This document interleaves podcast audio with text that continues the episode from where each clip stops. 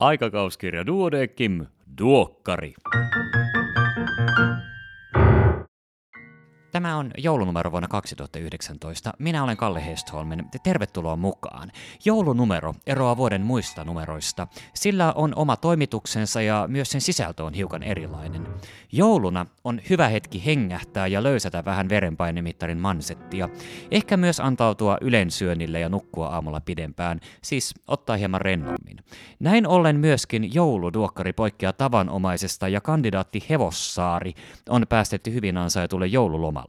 Tässä podcastissa minä, Kalle Hestholmen, esittelen joulunumeron artikkelien äh, teemoja eri asiantuntijoiden kanssa. Tervetuloa mukaan tälle matkalle. E, ja vielä kuulijoille tiedoksi, niin joulunumerossakin ilmestyy erikoislääkärin uutisia, mutta niitä me emme äh, käsittele tässä podcastissa. Me keskitymme näihin artikkeleihin. Joulunumeron ensimmäinen artikkeli on Kari Äänkvistin kirjoittama Maailmankaikkeuden synty ja siitä meille tulee puhumaan Arska Arskaan kurvista. Joo, tota, terve, terve, tota, kiitoksia, että sain tulla ja me ollaan tota, jätkeen kanssa aika paljon kelailtu näitä tota, maailmankaikkeushommia ja tota, ihan täytyy alku, alku, alkuun sanoa, että tota, Enqvistelle ja kavereille hattuun nostetaan, että et he, he viittii niin funtsia tämmöisiä juttuja, niin kuin vaikka maailmankaikkeuden ensimmäinen sekunnin miljardisosa. Se on, se on tosi lyhyt hetki, mutta mut, et, et, kyllä mun mielestä siinä, siinä taitaa aika paljon kertaa tapahtuu, että tätä kosmista inflaatioa ja kaikkea muuta, niin, niin sitä, sitä on kyllä ollut. Ja et, et, et se, että pystytään niinku katsoa historiasta taaksepäin todella sinne, sinne niinku sen, tämän mojauksen niinku ihan, ihan tiedätkö, siihen ihan ekaa hetkeen, niin se, se on kova juttu. Ja tota, sitä mä en lähde ollenkaan referoimaan, mutta mut mä haluaisin vähän nostaa keskusteluun tätä pimeä ainejuttua, että et kun meillä on tätä ainetta, jota me niinku nähdään, ja, ja sitten meillä on ainetta, jota me ei nähdä, että et se, se on niinku pimeätä se aine, tai että et, et siis miten, et, et miten voi olla, että suurin osa siitä, mitä me nähdään, on tätä pimeätä ainetta, tai että et me ei nähdä sitä, tai että siis että niinku, et kun mä katon taivaalle ja siellä on pimeätä, niin onko se niinku avaruutta vai, vai sitä pimeätä ainetta. Että kyllä tässä hiljaiseksi menee. Ja siis sit on sitä niinku pimeä energia. Että että mitä se niin sitten on, että jos valtaosa energiasta on pimeätä, niin mitä sitten se, se ei-pimeä energia on? Että kyllä tämä niin nöyräksi vetää.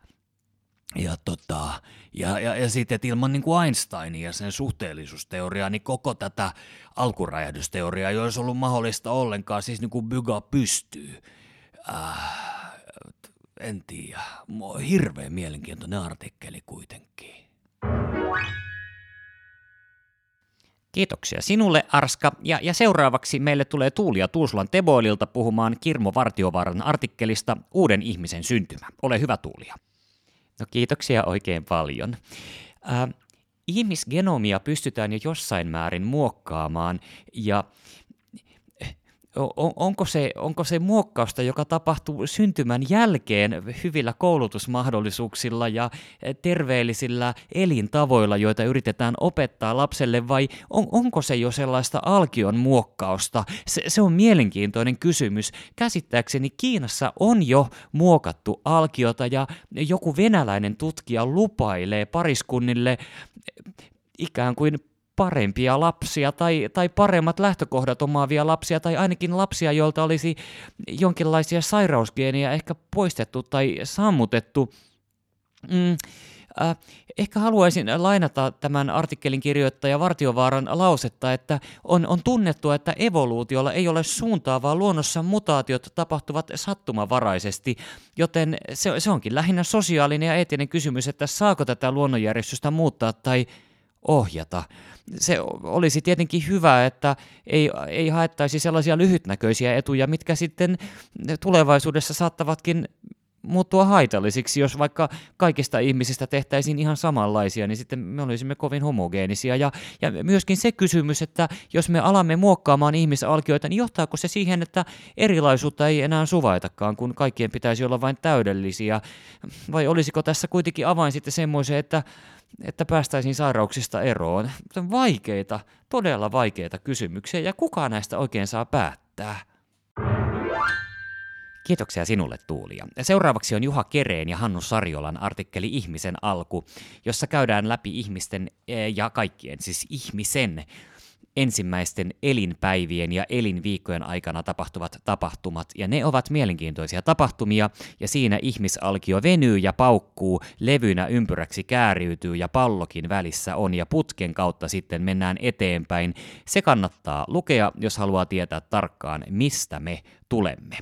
Mika Gisler ja Reija Klemetti ovat pohtineet virostako mallia Suomen hedelmällisyyden parantamiseksi, ja tämä pohdinta onkin aiheellista, koska suomalaisia syntyy liian vähän, ainakin jos halutaan pitää pystyssä suomalaista hyvinvointiyhteiskuntaa, joka taas puolestaan vaatii sitä, että on, on tulevaisuuden työntekijöitä ja veronmaksajia. Suomessa siis syntyvyys on laskussa, mutta Virossa se, se on saatu nostettua eli noususuuntaiseksi.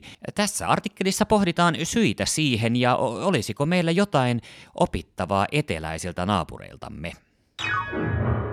Sitten taas Heikki Mäkisalo, Oskari Heikinheimo, Hanna Savolainen Peltonen ja Ville Sallinen ovat kirjoittaneet äh, otsikolla Vieraalla kohdulla äidiksi ja tätä tulee pohdiskelemaan Vesa Itä-Suomesta. No tervepä terve minunkin puolestani. Minäpä pohdin sitä, että kun on, on, on hedelmällisessä iässä olevia naisia, jotka ovat kuitenkin hedelmättömiä syystä tai toisesta, että miten, miten hyö pystyvät lapsen suomaan. Ja adoptiohan on tietenkin yksi vaihtoehto, mutta jos siihen ei halua lähteä, niin sitten on aikanaan ollut tällainen mahdollisuus, että on niin sijaissynnytys ollut, mutta sitä ei enää, laki ei salli Suomessa semmoista. Muttapa mutta, onkin onnistuttu maailmalla siinä, että on siirrytty kohtua että on siirretty naiselle kohtu joko, joko elävältä tai kuolleelta luovuttajalta. Ja tuota noin, niin sitä on ihan varsin positiivisia kokemuksia. Hyljen, hylinäestolääkitystä totta kai joutuu syömään, mutta eipä se ole kyllä, eipä se ole vaikuttanut sen, sen lapsen terveydentilaan sitten se hylinäestolääkitys. Että siinä on kyllä yksi ihan varteen otettava vaihtoehto, mutta, mutta tuota noin, niin Suomessa sitä ei vielä ole. Ja, ja tässäpä kirjoituksessa pohditaan sitä, että voisipa ollakin. Voisiko no, niitä suottaisi olla vai olisiko parempi, että ei olisi. Minulla ei ole tähän mitään kantaa, enkä tiedä onko tuolla kirjoituksellakaan, mutta, mutta sen jälkeen kun sinä oot lukenut tuon kirjoituksen, niin sinullapa suottaapi olla. Niin. Kiitoksia sinulle Vesa. Seuraavaksi Liisa Lehtonen kirjoittaa Doula, synnyttäjän tukihenkilö. Ja Doulahan on, on siis tällainen äitiä auttava henkilö. Hän ei ole kätilö, hän ei ole lääkäri, hän on periaatteessa maalikko, mutta nykyään on myös ammattidoulia. Doula on tämän kirjoituksen mukaan synnytyssairaaloissa varsin hyväksytty henkilö, josta ilmeisestikin on oikeasti tukea äidille synnytyksessä. Hyvä doulat. Seppo Meri käy artikkelissaan mikrobiomin syntymä läpi sen, mistä meidän mikrobiomimme oikein koostuu ja miten siihen voidaan vaikuttaa suotuisasti tai negatiivisesti ja myöskin ottaa kantaa väitteeseen, onko mikrobistomme toiset aivot. Vastaus ei ole, mutta äärimmäisen kiinnostava ja äärimmäisen tärkeä on tämä pikkupöpöläisten populaatio, joka meissä jyllää ja pääosin meidän hyödyksemme. Niin, joten siitä vain lukemaan Sepon artikkeli, se on vieläpä hauskasti kirjoitettu. Suvi Alenius, Harri Sakseen, Kimmo Porkka, Markku Nurhonen ja Eero Kajantie ovat kirjoittaneet artikkelin Lääkärin syntymäpäiviä vietetään useammin alkuvuodessa. Tätä tulee kommentoimaan oopperalaulaja Leif. Kiitoksia. Urheilun piirissähän tämä ilmiö on jo varsin tuttu juttu, eli alkuvuodessa syntyneet pärjäävät paremmin urheilussa. SM-liigan joukkuessa taitaa olla enemmän alkuvuoden lapsia kuin loppuvuoden lapsia. Tätä kutsutaan nimityksellä suhteellisen iän ilmiö. Ja kyllähän se pitää paikkaansa etenkin koulunkäyntiä aloittaessa, että jos olet syntynyt tammikuussa, olet elänyt jo vuoden pidempään kuin joulukuussa aloittava pieni koulukaverisi. Mutta se, mikä on hämmästyttävää, on se, että vaikuttaa siltä, että Suomessa toimivista lääkäreistä enemmistö on syntynyt alkuvuodesta. Lasten hankkimista suunnittelevien kannattaakin siis miettiä, missä kohtaa Vauveli laitetaan alulle. Ja tietenkin jos taimaa aivan täydellisesti sen hetken, niin saa lapsen syntymään ensimmäinen tammikuuta, jolloin etulyöntiasema on aivan ylivertainen, mutta sitten jos se putkahtaakin vähän aikaisemmin maailmaan, niin se onkin syntynyt sitten aivan edellisen vuoden loppuvuodesta ja silloinhan on siellä pahnan pohjim, pohjim, pohjimmaisena. Kiitoksia Leif, opettele puhumaan. No niin, ja sitten jatkamme eteenpäin. Jenni Soininen ja Leija Keskinisulla ovat tutkineet kunnankätilö Makkosen hoitamia kotisynnytyksiä Pohjois-Savossa vuonna 1958, ja tässä on vertailtu äh, synnytysten määrää ja laatua ja tuloksellisuutta tämän päivän äh, sairaalatasoisen synnytyksen ja tuon ajan kotikätilö synnytysten välillä. Siis 50-luvulla kätilö matkusti sinne, missä lapsi oli syntymässä ja auttoi siellä paikan päällä. Ja, ja sillä tavalla vain Suomeen paljon lapsia syntyi, joskin aika paljon myös lapsia kuoli. Eh, Sana Andersson ja Heikki Mäkisalo ovat kirjoittaneet, kun Morgani ja Keessar tapasivat. Ja tästä haluan mainita sen, että tämän artikkelin perusteella vaikuttaisi siltä, että Julius Caesar, jonka väitetään antaneen nimensä keisarin leikkauksella, ei olisikaan syntynyt keisarin leikkauksen avulla, koska hänen äitinsä on synnyttänyt vielä seitsemän lasta ilmeisesti Juliuksen jälkeen, ja tuohon aikaan äidit sataprosenttisesti kuolivat keisarileikkaukseen. Sitten Juha Hurme on kirjoittanut kolumnin nimellä Suomalaisuuden synty, ja sen meille tulee lukemaan näyttelijä. Suomalaisuuden synty.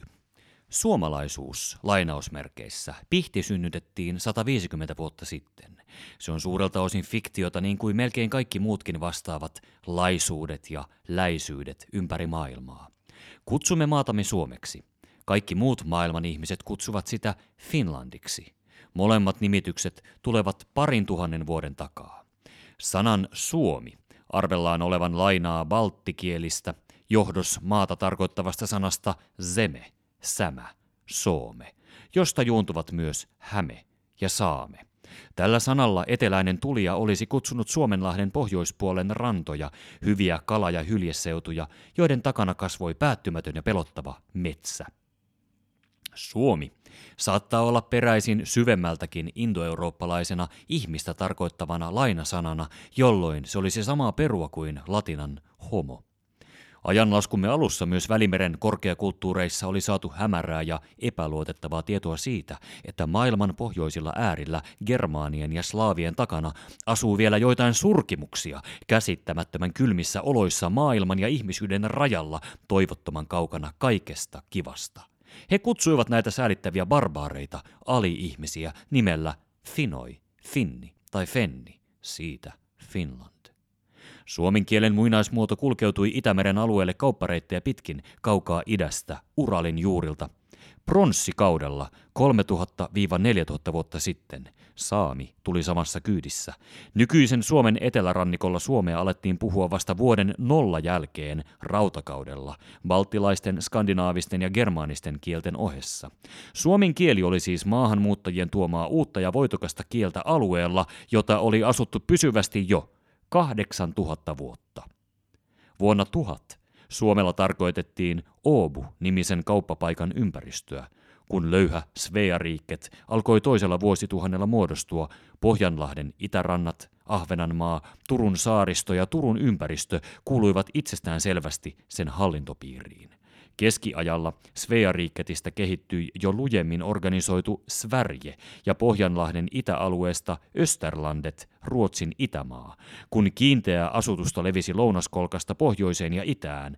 1400-luvulta alkaen asiakirjoista löytyvä nimitys Finland alkoi kattaa myös näitä alueita. Tärkeä Oobun alue oli määriteltävä uudelleen. Siitä tuli loogisesti Egentliga Finland, varsinais-Suomi. Keskiajan alusta 1800-luvun alkuun Suomi ei ollut Suomi, vaan Suomi oli Ruotsi, ja se oli kaikkien mielestä hyvä ja luonteva juttu ja juuri niin kuin pitääkin. Vielä 1700-luvulla joku Vaasan seudun Pohjanmaan Österbottenin talonpoika asioi tiiviisti Westerbottenin Ruotsin Pohjanmaan väen kanssa, kun taas Turun seutuun hän ei kokenut mitään yhteyttä. Vielä vähemmän lainausmerkeissä suomalaisuutta kokivat Lapin saamen ja suomenkieliset nomadit. Jotain alkoi 1700-luvulla kuitenkin tapahtua. Kirkkoherra Henrik Florinus julkaisi vuonna 1702 hienon teoksen Vanhain suomalaisten tavalliset ja suloiset sananlaskut. Toinen Turun Akatemian oppinut Daniel Juslenius puolusti latinankielisissä opinnäytteissään ajan tyylin mukaisesti pontevasti liioitellen suomen kielen ja sen puhujien olemassaolon oikeutusta. Vuosisadan lopulla Turun Akatemian professori, kriittinen humanisti ja historioitsija Henrik Gabriel Portaan saattoi jo hahmotella suomenkieliset Finlandin asukkaat Ruotsin valtakunnan tärkeäksi kielivähemmistöksi ja etnisesti ruotsalaisista poikkeavaksi sakiksi. Ruotsalaiset ja ranskalaiset taiteilijat kiinnostuivat Suomenniemen karuista maisemista 1700-luvulla ja lainausmerkeissä suomalaisen luonnon kulttuurinen kuva alkoi muodostua. Suomi syntyi Napoleonin sotien jälkiselkkauksista vuonna 1809, kun Venäjä pakottaakseen Ruotsin Englannin vastaiseen kauppasaartoon nappasi Österlandetin näytöstyyliin mainittavaa vastarintaa kohtaamatta. Asema suuren nousevan Venäjän autonomisena suurruhtinaskuntana antoi mahdollisuuden oman kansallisen identiteetin rakentamiselle. Tämän työn suorittivat saksalaisten filosofien esikuvan mukaan muutamat nuoret ruotsinkieliset intellektuellit, Helsinkiin siirretyn yliopiston tutkijat, tieteilijät ja taiteilijat. Saksan maalla olivat satoihin sotiviin pikkuruhtinaskuntiin repeytyneen alueen rauhantahtoiset älypäät teoretisoineet yhtenäisestä saksankielisestä yksiköstä, jota liimaisi kokoon jokin vaikeasti määriteltävä lainausmerkeissä kansallishenki. Helsingin Aleksanterin yliopistossa tästä vaikuttuneet nuoret dosentit alkoivat iloisessa hurmahengessä kehitellä Suomeen yhden kansan, yhden kielen ja yhden mielen mahdotonta utopiaa. Taitavat runoilijat Runeberg ja Topelius sanoittivat suomalaisen maiseman tunnuskuvaksi lintuperspektiivistä nähdyn keskisuomalaisen järvitienoon mä oksalla ylimmällä ja niin edelleen. Suomen ruotsinkielisen pitkän rannikon merimaisemat eivät näille ruotsinkielisille lyrikoille niinkään kelvanneet. Elias Lönnruutin johdolla maan rajojen ulkopuolelta Vienan Karjalasta ja Inkeristä kootun Itämeren suomalaisen muinaisrunouden pohjalta 1800-luvun kirjallisin aattein ja ihantein muotoiltu ja stilisoitu Kalevala valehdeltiin hyvässä uskossa todisteeksi Suomen valtiossa asuvien suomalaisten uljaasta sankariajasta. Lönnruut ei tähän syyllistynyt, vaan lähinnä poliitikot ja muut pellet, jotka eivät olleet Kalevalaa lukeneetkaan. Myöhemmät ajat ovat lisänneet, lainausmerkeissä, suomalaisuuden kansalliseen sovinismiin ainakin seuraavat enimmäkseen miehiset tunnisteet. Sauna, keihäänheitto, makkara, sisu, talvisodan ihme, Nokia, formula ja viime aikoina rasismi. Suomalaisuus on nuori ilmiö ihmiskunnan kulttuurissa. Suomi ja suomalaiset ja suomalaisuus eivät ole missään mielessä itsestään selvästi olemassa olevia faktoja, vaan tietoisesti rakennettuja yhteiskunnallisia ja kulttuurisia tulkintoja, sepitteitä. Niitä sietää aina terveesti epäillä. Siinä oli kaikki tällä kertaa. Kiitoksia sinulle kuulija, että kuuntelit ja toivottavasti sinulle tulee oikein, oikein miellyttävä joulu ja ehdit viettää aikaa rakkaiden ja läheisten ihmisten parissa ja myös rentoutumaan – ja vapautumaan arjen paineista. Toivotan sinulle oikein hyvää joulua ja myöskin uutta vuotta. Nyt annamme vielä vuoron Iiro Rantalalle. Iiro Rantala, ole hyvä.